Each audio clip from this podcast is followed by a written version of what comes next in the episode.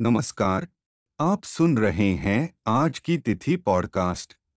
11 फरवरी, दिन गुरुवार, सन 2021 की तिथि इस प्रकार है।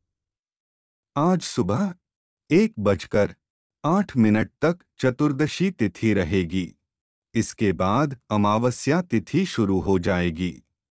अमावस्या तिथि 12 फरवरी सुबह, बारह बजकर पैंतीस मिनट तक रहेगी।